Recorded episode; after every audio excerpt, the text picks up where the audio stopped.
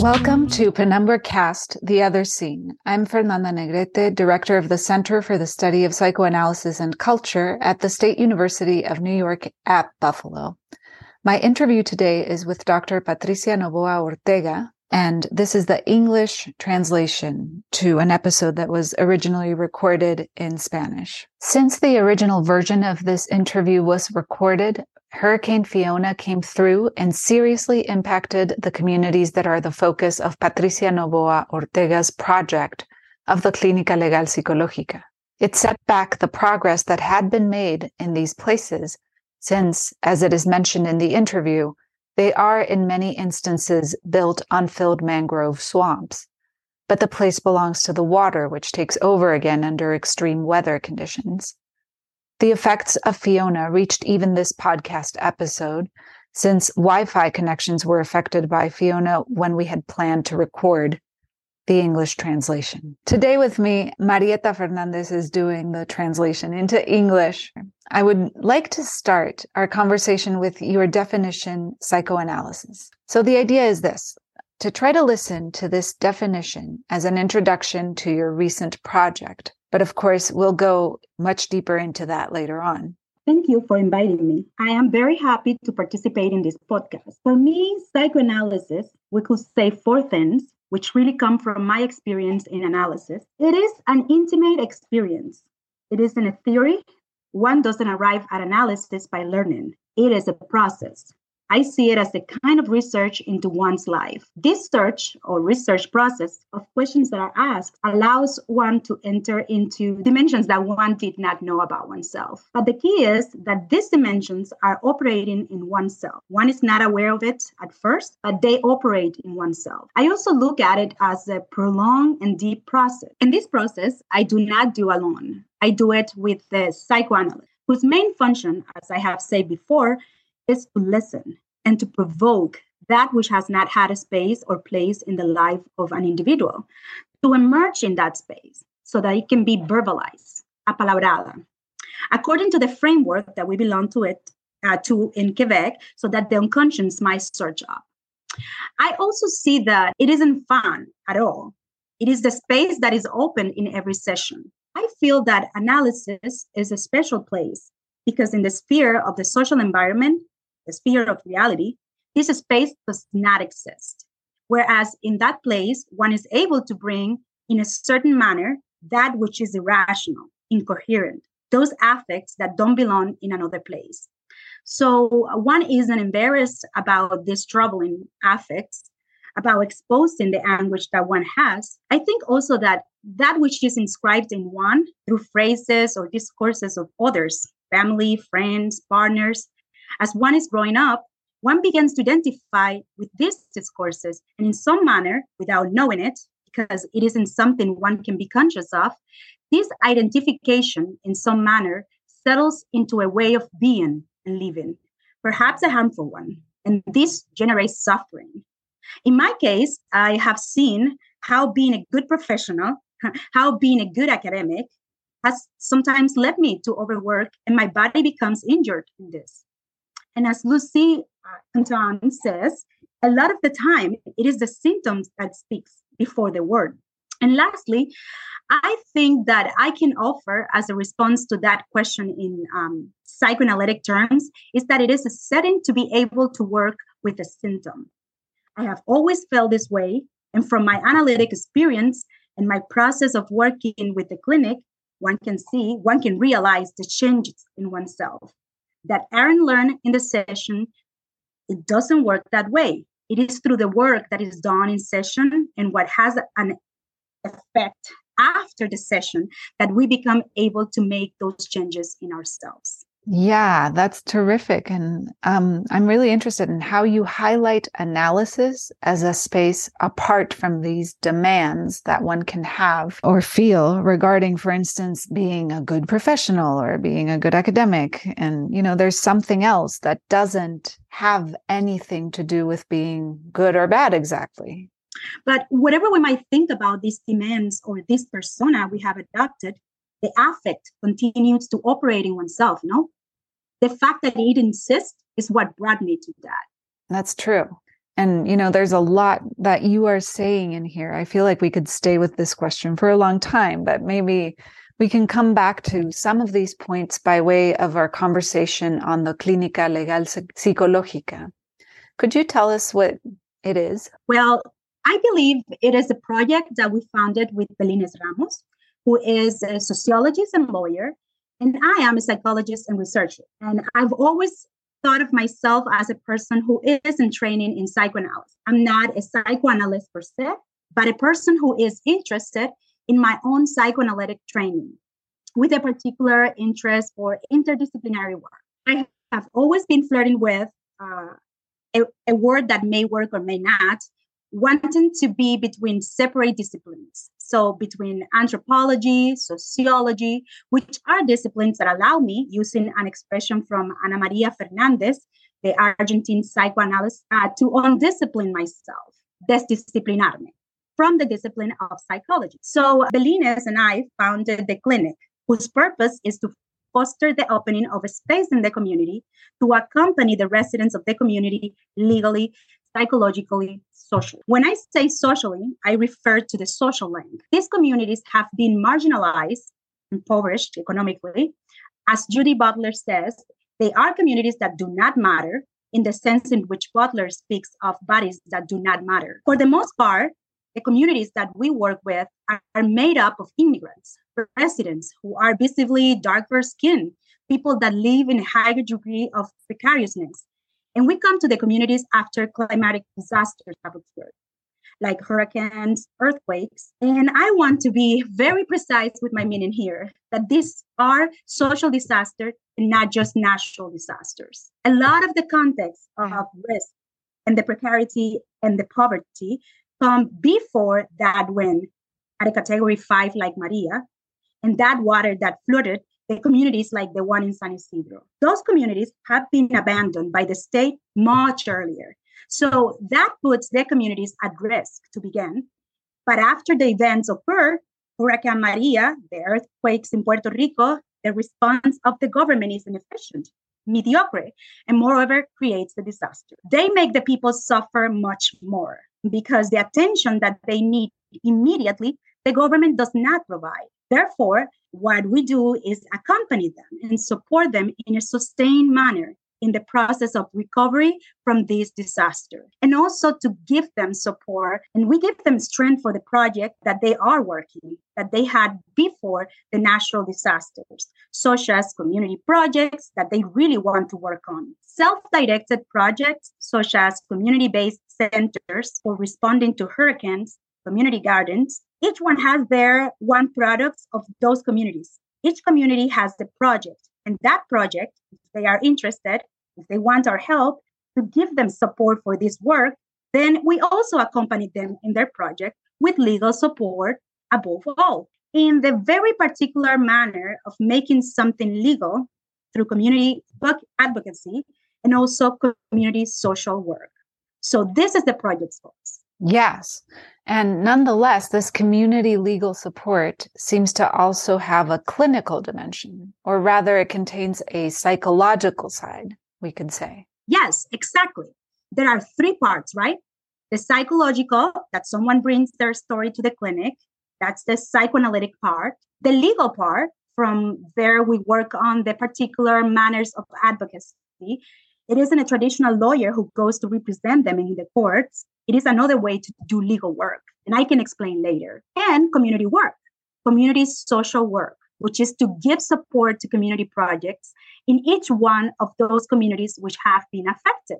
So these three components interlink with each other in the work that we do after these events happen. Wow, that's amazing. I also love how you insist on the aspect of these disasters as socio-environmental, and you explained that very clearly. When you started to explain it, I thought that it was going to be more in the direction of what is causing these natural disasters, which result in destroying the communities where there are societies of human beings, people trying to survive, come from how we, we have handled our natural resources.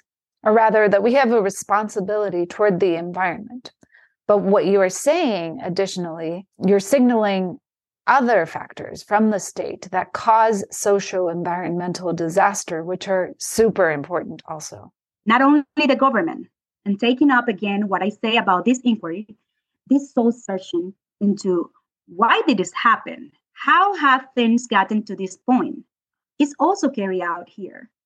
And we talk about natural resources. However, that is not the first thing that one encounters upon entering into a scene of this of a disaster, right? The context is different. It has to do with losses, with means of existence. And there is where, in the context, the door that the community opens is found, because it is really the community which does allow us to be, and we open a space for this search. Right, of course. So this project has existed since twenty seventeen? Yes, I started my inquiry in two thousand seventeen uh, when Maria came. I, I couldn't be in my house. I had an urge to go out and to do something, right? With everything that I was living through, with everything that I have seen in the American press, coincidentally, and what I was living through, to grapple with the immediate concerns where I live, I decided to go to the health brigade with doctors, psychologists, with nurses from different communities. And from there, I saw communities extremely affected by the hurricane in San Isidro, a neighborhood in Puerto Rico of people who were rescued from the earthquake. Of all, of all the neighborhoods that I saw, I went to Utuado, I went to Macau, I went to various sites. I decided to stay in San Isidro to be able to do sustained work documenting. I examine how this community, through actions, individuals as well as collective, address the effects of Maria and what were its psychosocial effects.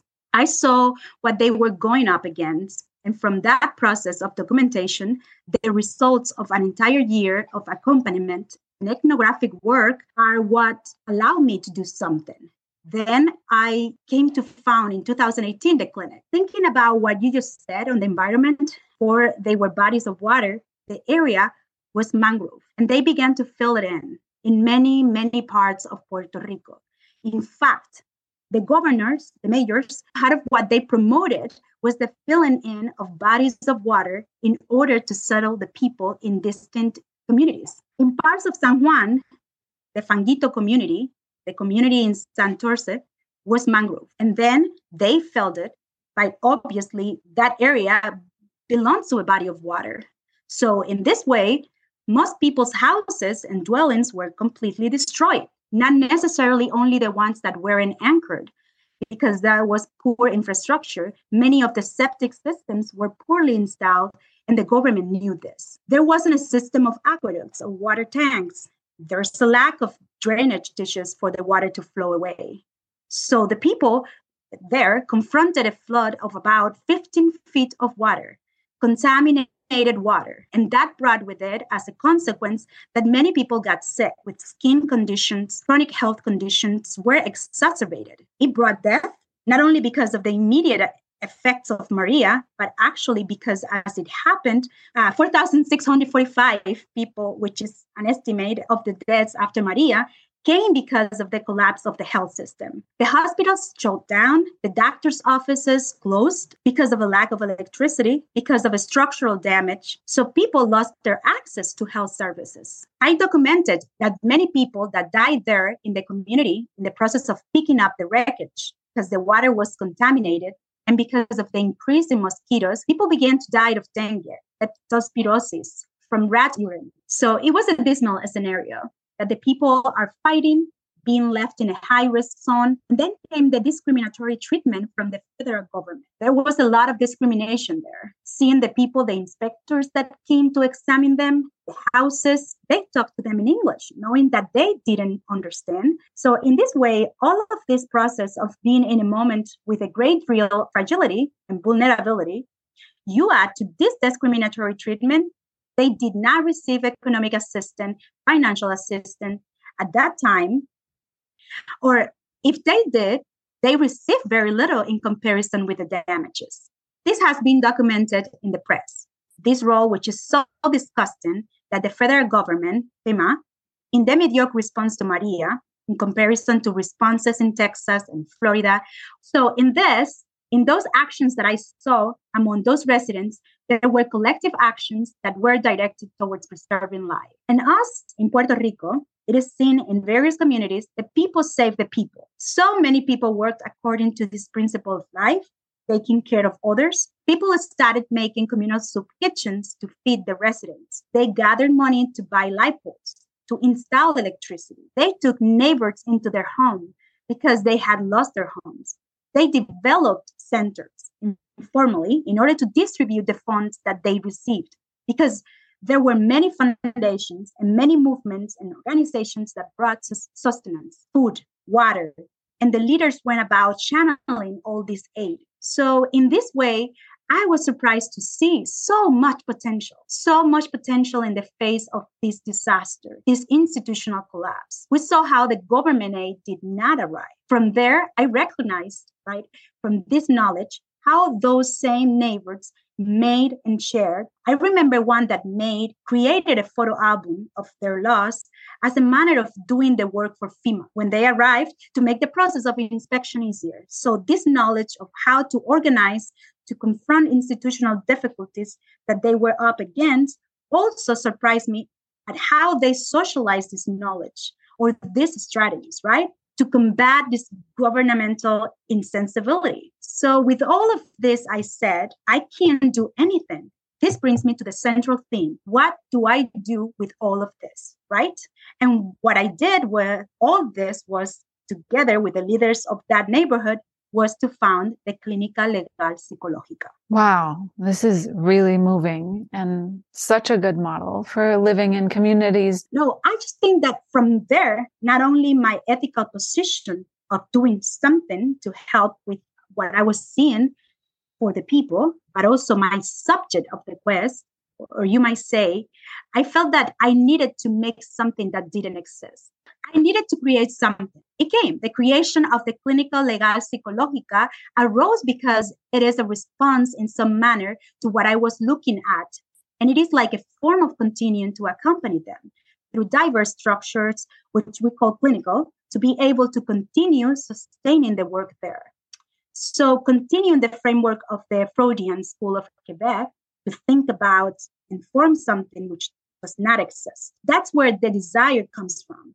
It materializes a bit uh, that unconscious desire. That's what drove me.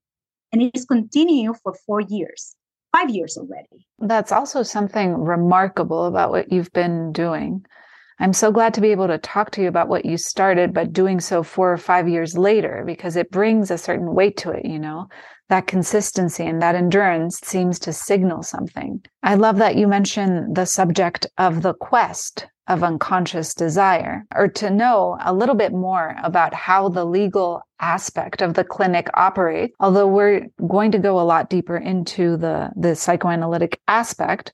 But I'm drawn to you saying how the legal dimension of the project isn't what one usually imagines. Could you please tell us a little bit more? The singularities of the clinic, in this sense, because the co-founder, Belines Ramos, uses a methodology of active participatory research, which is literally all the processes that are brought on after a disaster are going to involve the residents, the council, to these interlinked com- committees, to work with them on the situations which arrive like this one. And it has the goal, moreover, of making a change in people's circumstances, which arose, uh, which uh, affect them, and that led to them uh, being in the situation that they are in. So it promotes, in this legal work, that this recovery be a just recovery, which means that the communities have the right to recovery and mitigation plans developed by the government to correspond to their desire, to respond to their needs. It is not a relationship where the state over there does something, decides it, and then comes over here and says, this is what you all have to do. No, it's the other way around. Part of the accompaniment consists in making sure that the residents know that they have rights, that they can make a claim, that they can prepare if they uh, if there is any possibility to relocate the communities, like what happened in Louisiana, so they can prepare to combat this ineffectiveness of the government. And then this is also literally what we do. Then come, uh, comes this part of the social plan, which is the part where we, um, well, mainly Belines Ramos, who is a lawyer, audits the government, denounces what isn't being addressed to make visible the needs and the desires of the communities. And we do this in many ways. For example, we collaborate in journalistic research, international and local, to be able to denounce everything that the government is failing to do.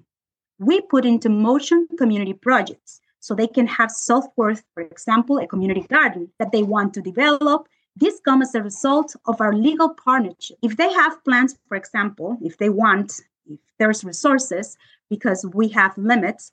But for example, we are rescuing a school here in Puerto Rico, as well as in the U S. But here in Puerto Rico, since two thousand sixteen, before Maria until now, over three hundred schools have closed. They closed because supposedly they had to be sold because of the debt that the central government is in, and the result of the schools being in disuse. So from there, we have communities that want to rescue those schools and make them into community projects. This is also done through the legal partnership. And if we can't do it, we make connections to other organizations, movements, and groups that allow us to give support to. For instance, we made a community inventory in San Isidro of spaces in disuse, which is to say, after Maria, many people left the communities, emigrated. Some returned to the Dominican Republic, and many immigrants went to the U S.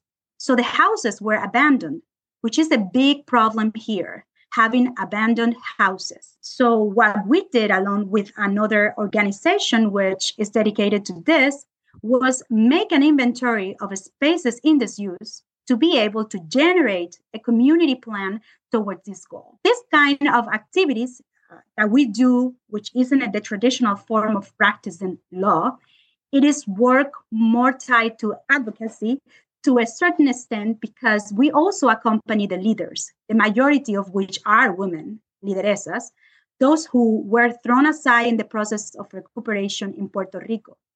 We accompany them in talking to representatives, to senators, with the heads of government agencies to present them requests and propose new work in collaboration with the committees and with us. And we also do orientations and community meetings to address needs that the community has. One of the issues, something which has also happened in the U S, here in Puerto Rico, they have announced, and the Center for Inves- Investigative Journalism has brought this up with various governmental agencies, that there wasn't access to information. In situations like this one of disaster, the citizens have the right to receive information. So what has happened at the social level is that the agencies don't feel that, that it, it is their duty as ministers to give information to the citizens. Part of what we do then is inform the people, the residents, about the projects, the aid programs, and to also give a voice to the right to access information. For example, to say something.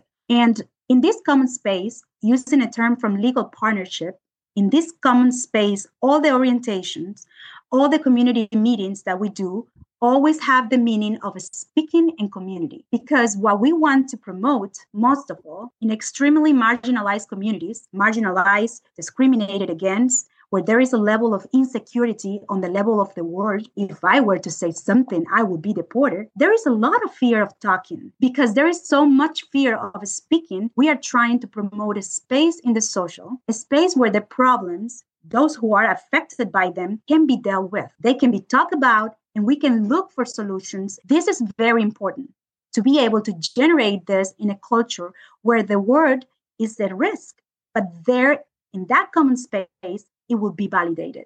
In this legal partnership, we work with these focuses.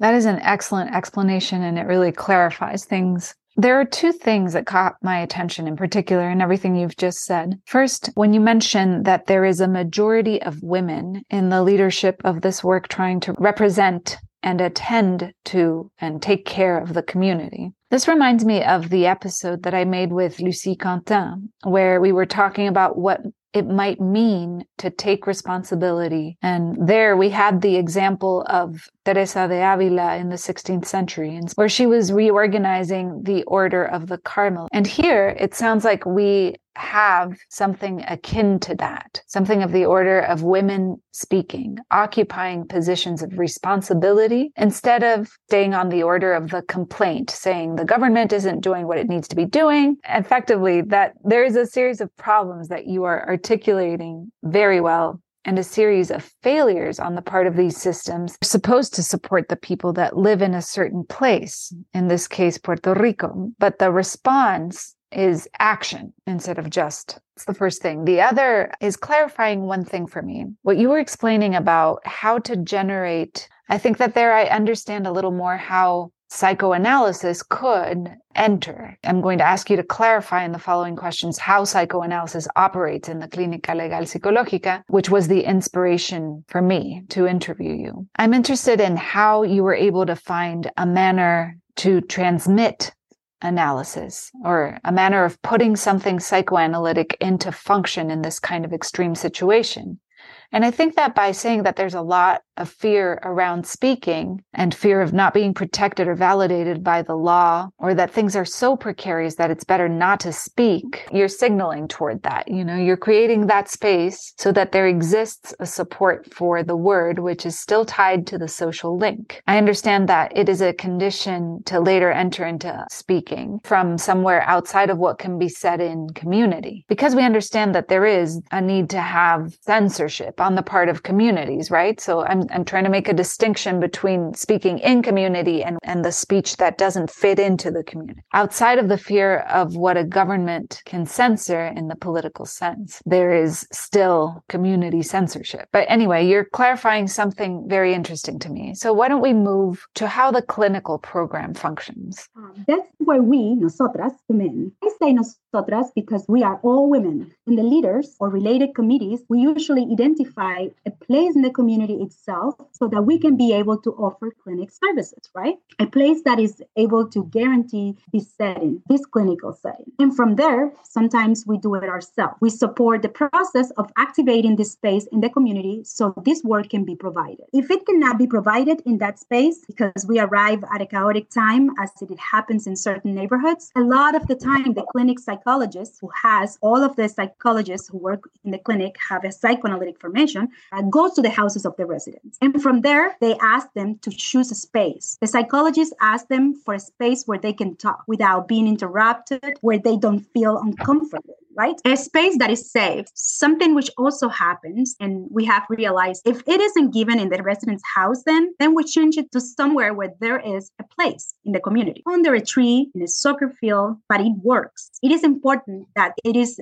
they, the users, the speakers, who decide where they can speak under conditions of confidentiality. So that is the first part. The second, another point of our work towards funding. Our work in contrast with other groups, such as the group in Quebec, where funding comes from the government, our funding comes from foundations. I cannot talk about because those who do this work are the psychologists in each one of the neighborhoods. And what I do is interview them at the end of the clinical program, interviews with a speaker, how it has been that they narrate a bit of their experience receiving, doing this work in the clinical program. One of the challenges that we have seen, as every neighborhood has their own particular logic, often the family comes and says, hey, I'd like you to work with my husband since he has been going through some issues. So we also have to tell them that we must start this process so that later they can go on. Because if there isn't the desire or the interest, we cannot begin, right? Because the person will not continue. We know this in psychoanalysis. So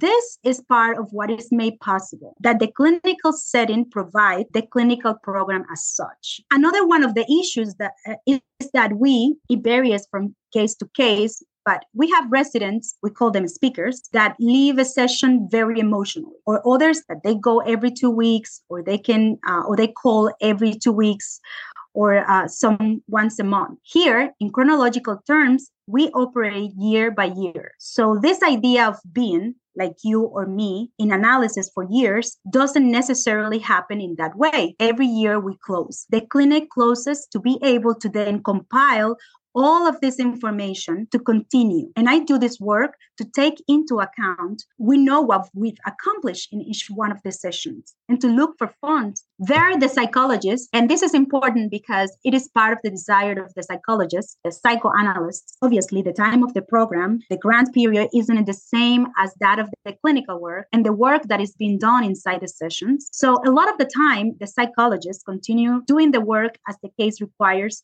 for free. To clarify, the services are free, but I pay the psychologists. It's paid work, but they decide if the funding has run out to continue because the grants are not going to limit the work that is done within the session. So in this sense, there are periods where they continue to work because there is something that we have achieved, which is to create a culture within the neighborhood, that there is a place in this space to bring one's discontent, to talk about one's discontent. And we have been able to sustain it. There are people who have been doing this work for three or four years. The clinic hasn't even been around for four years, but we have speakers who have been with the psychologists for four years. Also, she decides, and every year we have addressed it again, the funds run out.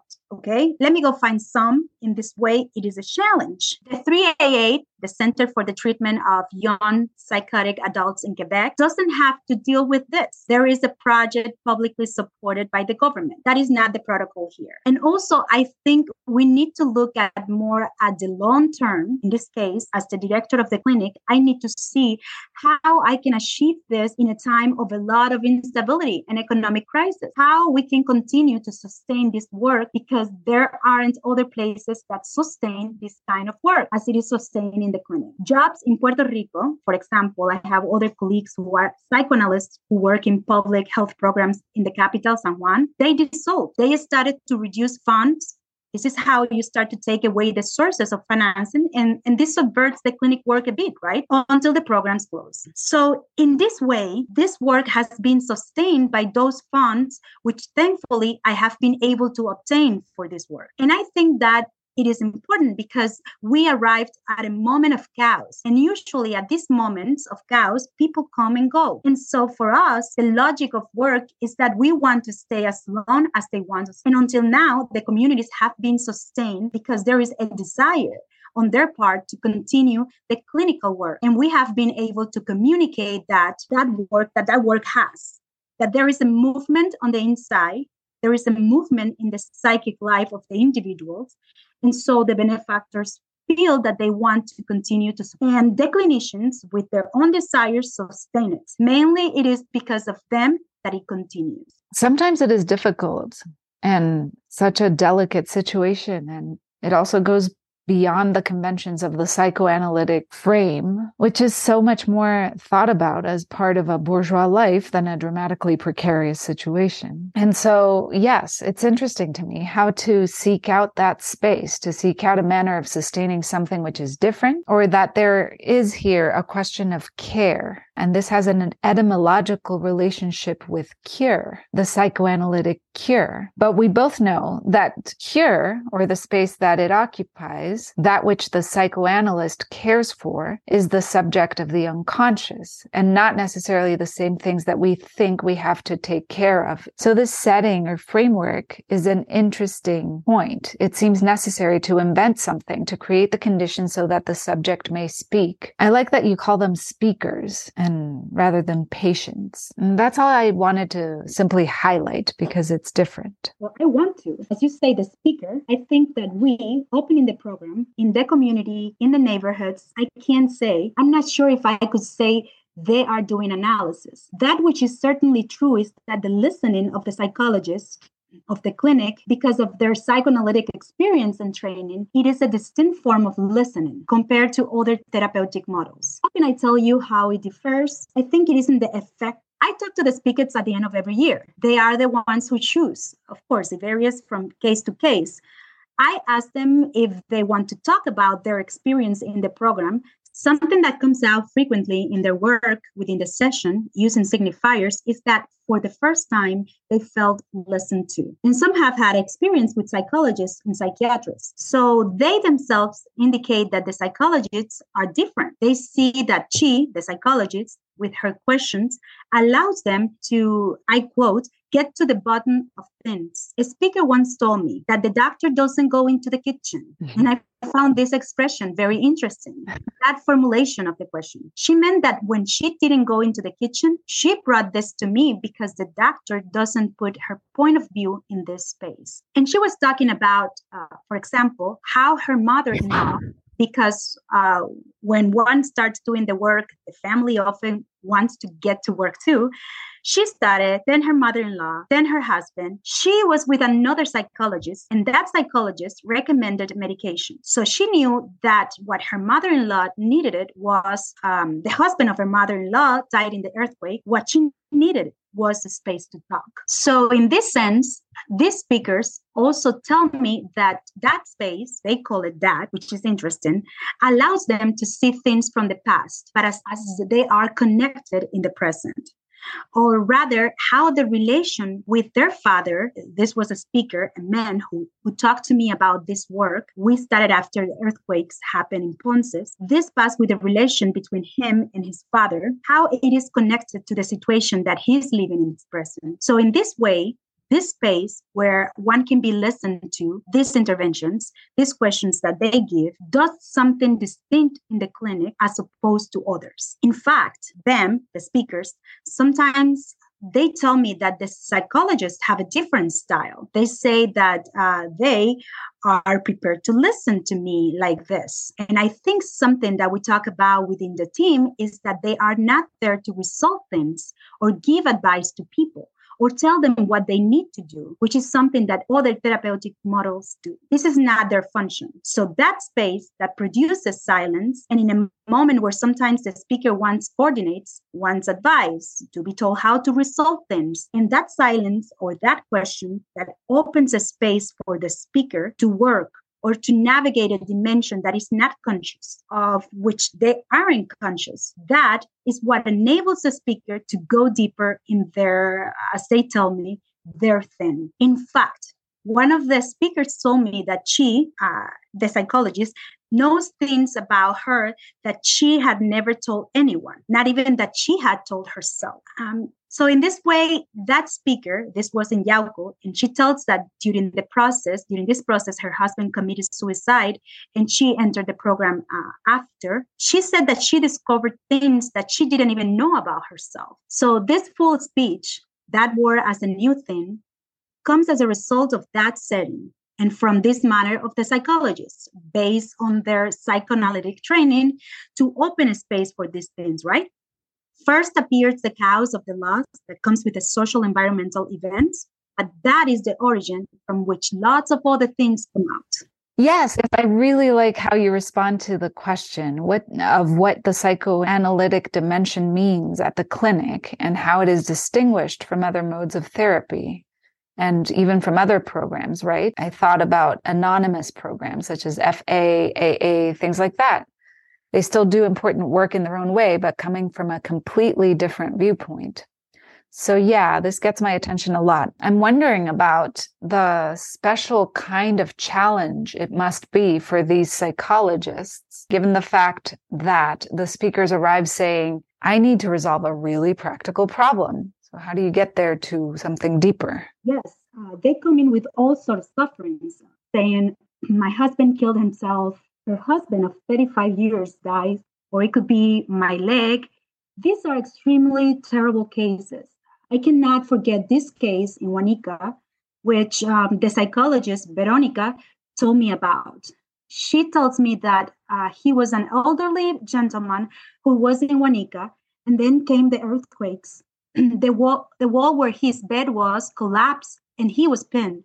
He tried to get out, but he stayed to get his dog, uh, who was under the bed. And the patient was diabetic. And there weren't any centers for treatment which existed before in Puerto Rico near the neighborhoods to offer health services prior to Maria. In the nineties, they were all sold.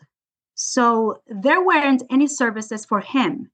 And they amputated the leg. So they come to the clinic with immediate losses, their husband, their cousins, their wife, their leg. They arrive in the midst of chaos, but that elaboration about those primary losses, which are the direct cause of events, allows them with a mode of listening of the psychologists and their questions, because they always tell me about the questions that they ask. This allows them in a certain way to process this grief, this loss. In fact, one of the speakers told me that they came there to find responses to their grief, to live through the grief for myself. This was one of the expressions uh, that she said in reference to the work that she went to. But these are only the immediate loss. After that comes the work on other events that left a mark on their life, which were gone during those first experiences that they processed, right? Mm-hmm. In that experience of grief. And from there, for example, I interviewed this woman from the Dominican Republic to give a face to these cases, to the community in San Isidro. This is a very difficult one. She comes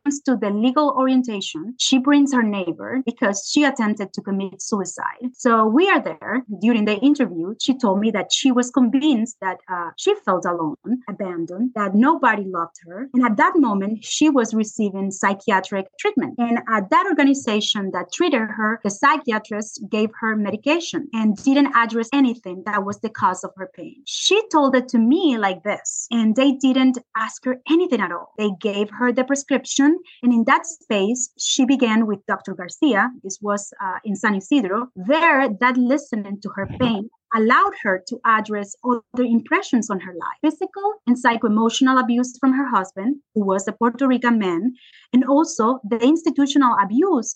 She was uh, living in a shelter for five months, and, and the heads of the Department of Housing, which is the state government, told her openly that the housing assistance was only for American citizens. And since she was from the Dominican Republic, she had no business being there. If she didn't have a house, she could go live under a bridge. So she arrives after all of this abuse and starts to elaborate on earlier abuses. And that is part of the clinic's aim. It opens a space so that they can process their immediate losses. But that leads to other events that have left a mark on their life. And in the questions from the psychologists, their silence too are what enables them to continue to elaborate. Now I see. Yeah, that's that makes a lot of sense. The, um, and the next questions that I have is about the types of results that you're starting to see. Now that I understand your position of doing these interviews at the end of a year's work, and since you talk about some speakers who have been working for up to four years, can you say something about what has changed in that work? Yes, of course. For example, there have been speakers who are not longer afraid to be alone, that can now take a shower because they are not longer afraid that the earthquake will come while they are showering, or they are not longer obsessively checking the earthquake apps. That that happened at the beginning, right? The people were downloading the earthquake apps. So no longer feeling co-opted and paralyzed by this fear. Well, in this sense, it gives a greater degree of freedom to the person. And this affects, this was with a woman speaker, led her children to enter into the clinic program as well, because they see the changes. They no longer see their mother glued to her phone. They see their mother able to sleep. They see their mother able to bathe herself. So in this sense, they see their mother without paralyzing fear. It isn't that she isn't afraid anymore. It's that it no longer paralyzes her. So in this sense, uh, this is what she also told me, that what she said to the psychologist, the doctor, as she called her, she hadn't even said to God. So I think discovering unknown dimensions in their lives, thinking about things that they had never been able to think about before, are important psychic moments that position this, these speakers in a different place. And this is what leads to other people in the neighborhood wanting to enter into this space. Unlike other clinical programs, which sometimes complain that people do not use them, we do not have this problem. The people come to the space where the word, as I said, can imply. We know that the word is also a risk, but in these cases, it is even a greater risk. And to be able to get them to speak, I think, is the contribution that clinic is making. Yes, yes, I love that. It's really amazing. And I also like your examples, such as insisting on speaking that goes beyond what is socially accepted, even for themselves or morally. This thing about saying, I haven't even said these things to God, sounded really good to me. So you were talking about something on a different level than something that you can say to yourself. Because as I was saying before, I see a difference between what is done in this clinic, even in its legal aspect. I mean, I guess I sense it uh, between its different components. It's not the same to speak in this intimate manner with a psychologist who is prepared to listen and to talk in community about problems that matter to the community as a whole. But these different parts are compatible as I'm understanding it. And it seems different than other ways of talking about care, right?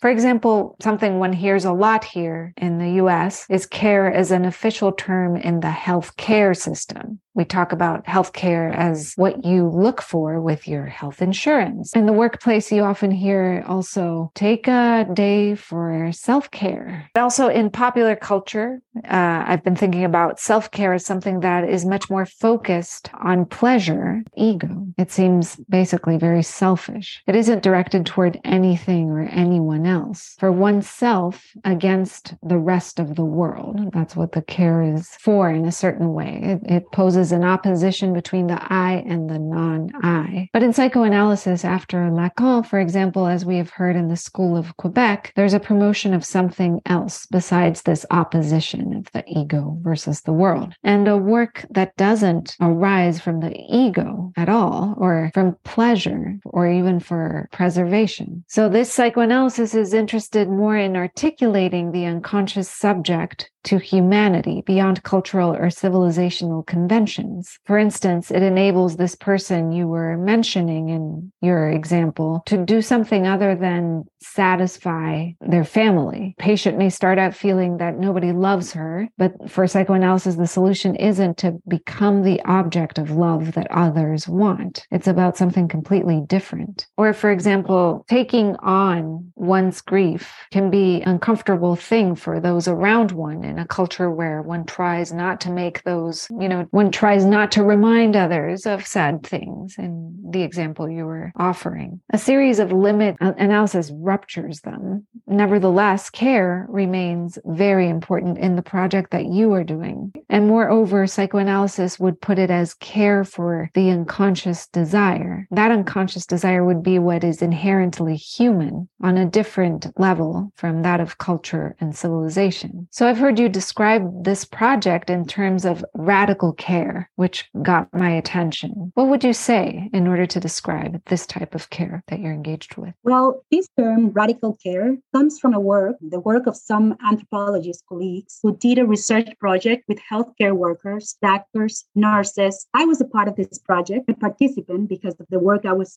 doing after Maria. And what they observed was that health professionals generated practice of care towards others that exceeded their professional limit. They gave them food, water, medications. They went to their homes. And this specific act uh, and this affective disposition oriented the community in that context of chaos, led to an ethics of care that didn't pertain to any professional or moral code. It was, for many of these professionals, all these people who participated, called it a commitment to the care of others as an act of reciprocity and solidarity. We have a responsibility towards the human. In these acts of care towards others, as we've seen, generate a feeling of connection and of hope, especially in the midst of events with so much collapse. This goes beyond this, you know, this radical care goes beyond work, beyond the profession, the codes and ethics of the profession, of the power institutions have over care and professional. Uh, and this is why it's called radical, because it exceeds those limits of professional training. And so here we bring in Apollon, who talks about this care or this ethics or this subject of the unconscious that carries with it something for the human, for humanity. And that is what I saw. For example, when I placed myself, for me, this was like my little revolutions, because people in psychoanalysis often look at this with suspicion. But for me, the fact of seeing the complete collapse and the people responding by organizing themselves and responding on the level of what that historical moment that we live in Puerto Rico required, I saw this and it gave me such a sense of purpose and meaning. And we have shared this with other people. So this radical act, I think it came from the feeling of all these people joined in the work to make something with the collapse and chaos. And it wasn't something that was imposed by the institutions or professional ethics or codes. And that's where radicality comes from, that term. So much speaking is condensed in the meaning of the term commitment, which is not necessarily on the same page as a psychoanalysis, but it is something that moves the subject, which is what we talk about as the subject of desire. Yeah, it sounds like there is a sensibility towards the fragility of life, which pushes us to act in favor of that vulnerable life, right? Yes, that, and also to not be immune. That's why we have this affective disposition, no? Of what one does when faced with another's pain. And many people dove in to give support and to do some, the people did something. That something allowed us to get rid of the governor in two thousand nineteen, precisely because, and here comes in the radicality again, that we don't depend on them. There is an interconnection. There is an interdependence. There is a sense of purpose. Uh, but at the same time, let us remember, Puerto Rico is a colony, and that says sense of helplessness that uh, we can't do it alone. When you see so much radicality and care, that isn't waiting on the government necessarily. We are responding with an act of solidarity. The sun, soul, gives light. Dash, that's so beautiful. There's also, in addition to everything you were saying, the manner in which you are doing it at the Clínica Legal Psicológica is also making space for that care for desire, which enables victims to act, to be able to live in a way that isn't solely that of a victim. That's what it sounds like. Yes. Oh, oh yes.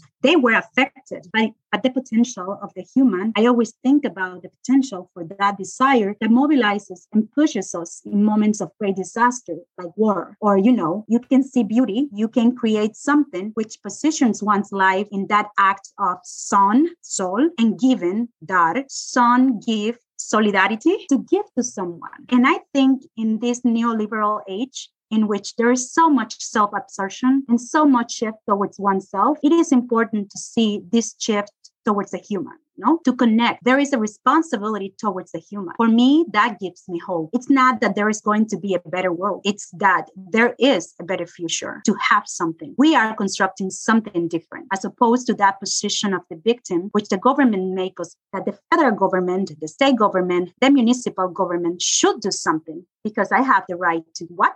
To receive? No, it isn't about that. And that has a certain attention. Because on the one hand, it, op- it opens space so that this human potential can create. And this is, um, I, I was able to see moments of great fragility. But at the same time, I saw how we worked as a collective to generate better conditions so that the human can achieve things. This is always intention in our clinic.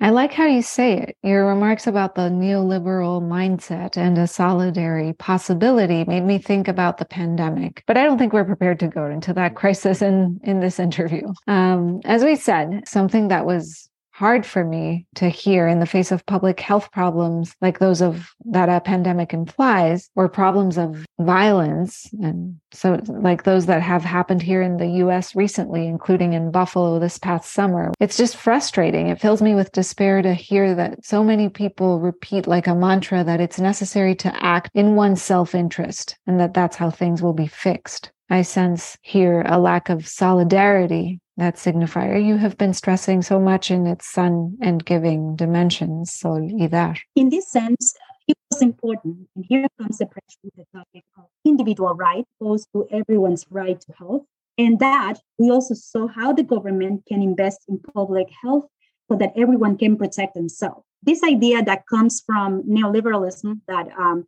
I can do it if I want to, no? If we all don't do it, we can get out of the pandemic. And of course, there have been cycles and cycles, but the work of saving ourselves was collective. Of course, the major difference that I have seen in the communities is that life drive that united us, that united us in Puerto Rico to work on those immediate needs. Well, in the pandemic, we didn't have. During that pandemic, there were many suicides, many people in crisis, precisely because that community space promoted things, it generated things, it led to projects. And this, on the one hand, allowed them to pursue their lives.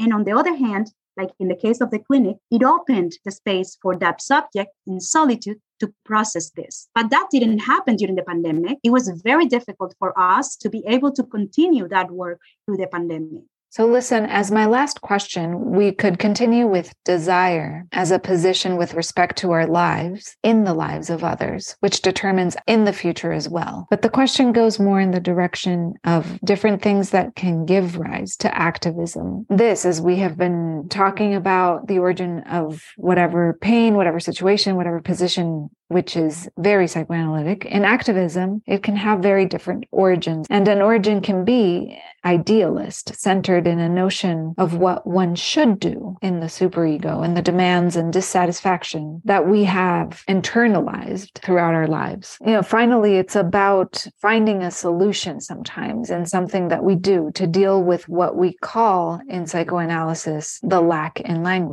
Attempt to deal with the lack in language is more like a patch, as Freud had said, as a response to the crisis in psychosis. A delusion can be a patch as well as any other kind of solution, including being an activist. This can be a patch to cover over that lack in language to a certain degree. So putting this on the table and know, knowing that there is important activist work happening at the Clínica Legal Psicológica, what would you like to say about the position that you're occupying, which is to say, how do you hold a space for unconscious desire in this project as you carry it out? Look, for me, creating the clinic, now I look at it from a pers- from a different perspective that, yes, came from my desire. I feel like it's an inheritance that I'm passing on to humanity. It's not mine anymore. It belongs to many people for whom we are working and creating a space for the unconscious in order. The psychologists in that space, in the neighborhood, in that little park, in the soccer stadium, in the home, on the porch, they are opening space. And I think that as they are opening spaces, they are mobilizing, provoking movement in the interior psychic space of the people. I think something that uh, enables us to keep this space open is that we are all in analysis. The psychologists are in analysis. They are in psychoanalytic training in various schools of psychoanalysis. And so we share this theoretical framework, a horizon whose goal is to open space for the unconscious. All that is there. And that is what is put into play in those neighborhoods. But it's not only the psychologists, but the lawyer and the social work are also in analysis. So in this sense, uh, within this framework, allow us to have a common one. And it avoids, not completely, but allows to avoid imaginary arguments and narcissism between these small differences. The fact that each one of us processing something in ourselves, this allows the project to move forward. The work of community advocacy, advocacy is difficult and draining work. The space of financing and reporting and advocating, because the government doesn't do its job, doesn't comply with its ministerial duty. So it's difficult. And as we are in analysis, that allows in a certain way, when we see that we are exceeding our limits and that we are not going to be able to repair it in language, that we are not going to repair the lack, then at that moment, we pass. And there we start to rethink as a team, what is what we, we are doing? What is our function in this context? And what do we want to bring to our country from humanity? That question is there. And like all humans, in moments when we are outraged and we throw ourselves at something, we are working and we ask each other questions which are able to give us limits. And at least for me, the act, uh, the affective uh, intensity to make change is less each time. It doesn't come out automatically like it did before. So that question to circulate is raised among ourselves. And of course, the clinical psychologists don't feel as called to do this because their job is different. It is in the social scene, which is within the framework of civilization. It is there that everything that we who feel called to do something with this failure of language, to do something to repair it, it is there that analysis has processed our trauma. Yeah, that sounds fundamental and also impressive. I, I mean, it's very impressive that everyone is in analysis, even those who aren't psychologists. The psychologists, I interview them, and if they aren't in analysis, then they don't join the clinic. That for me is important to preserve the work, the perspective, the integrity of the project. In the case of the lawyers and social workers, in the discourse and the work that goes on inside the clinic, it was then that they started to consider other moves. And from there, they enter into analysis. It's not like I'm saying to them, go to analysis. It's because they see something happening within us. And that also provoked a desire in them. That was, that helps also. Yes. Wonderful. I just want to highlight that difference, that so much of what we can infuriate us and awaken a feeling of, of injustice and an impulse toward resolving it, to intervene and do what needs to be done. And that is also where we can lose the space necessary to understand that the others are also subjects, to give the other the possibility of acting, not only to solve others' problems. For me, analysis has helped a great deal because before I felt guilty, that I assumed that I needed to do something. I always felt called to do something. And each time I feel that, obviously, also with the communities as well, that I need to be respectful. You're feeling that you have to do something. That moment was very phallocentric, very phallic, that I am going to be able to do it all. And it isn't like that. So in that sense, this has allowed me to see that, to slow down, open space, literally, and to not act to such an extent that it opens to space so that others can also do it. And that is also part of this respect for humanity. Yeah, completely. Well, it has been truly a pleasure to listen to you, Patricia, and talk with you. Thank you so much. Thank you for your questions and for making me think as well, because the questions force one to think about. Amazing. Thank you. So listen, as we are wrapping up, I also hope that you can let the audience know about the podcast that you are going to have and that it shares part of its name with this one, since it's called La Otra Escena, the other scene in Spanish. The other scene. Yeah. So I hope that others can listen to it too, to listen to you. That would be great. Do you want to say anything else about the project, or is it too early on? The hope is to be able to put these two tensions in dialogue that I have brought up here. On the one hand, the scene of the social, the, the work of activism. And on the other hand, the work that official discourse, the context of rebuilding, the context of the communities that are often stigmatized, to build them from the other scene, which is what comes out the community, that other radical discourse, rebellious, which also comes from the unconscious, because our clinical work also allows us to formulate other stories which contrast with the scene of the social. That condenses something from these four years of work. Excellent. So I really look forward to listening to it. Thank you. So we're going to say goodbye here.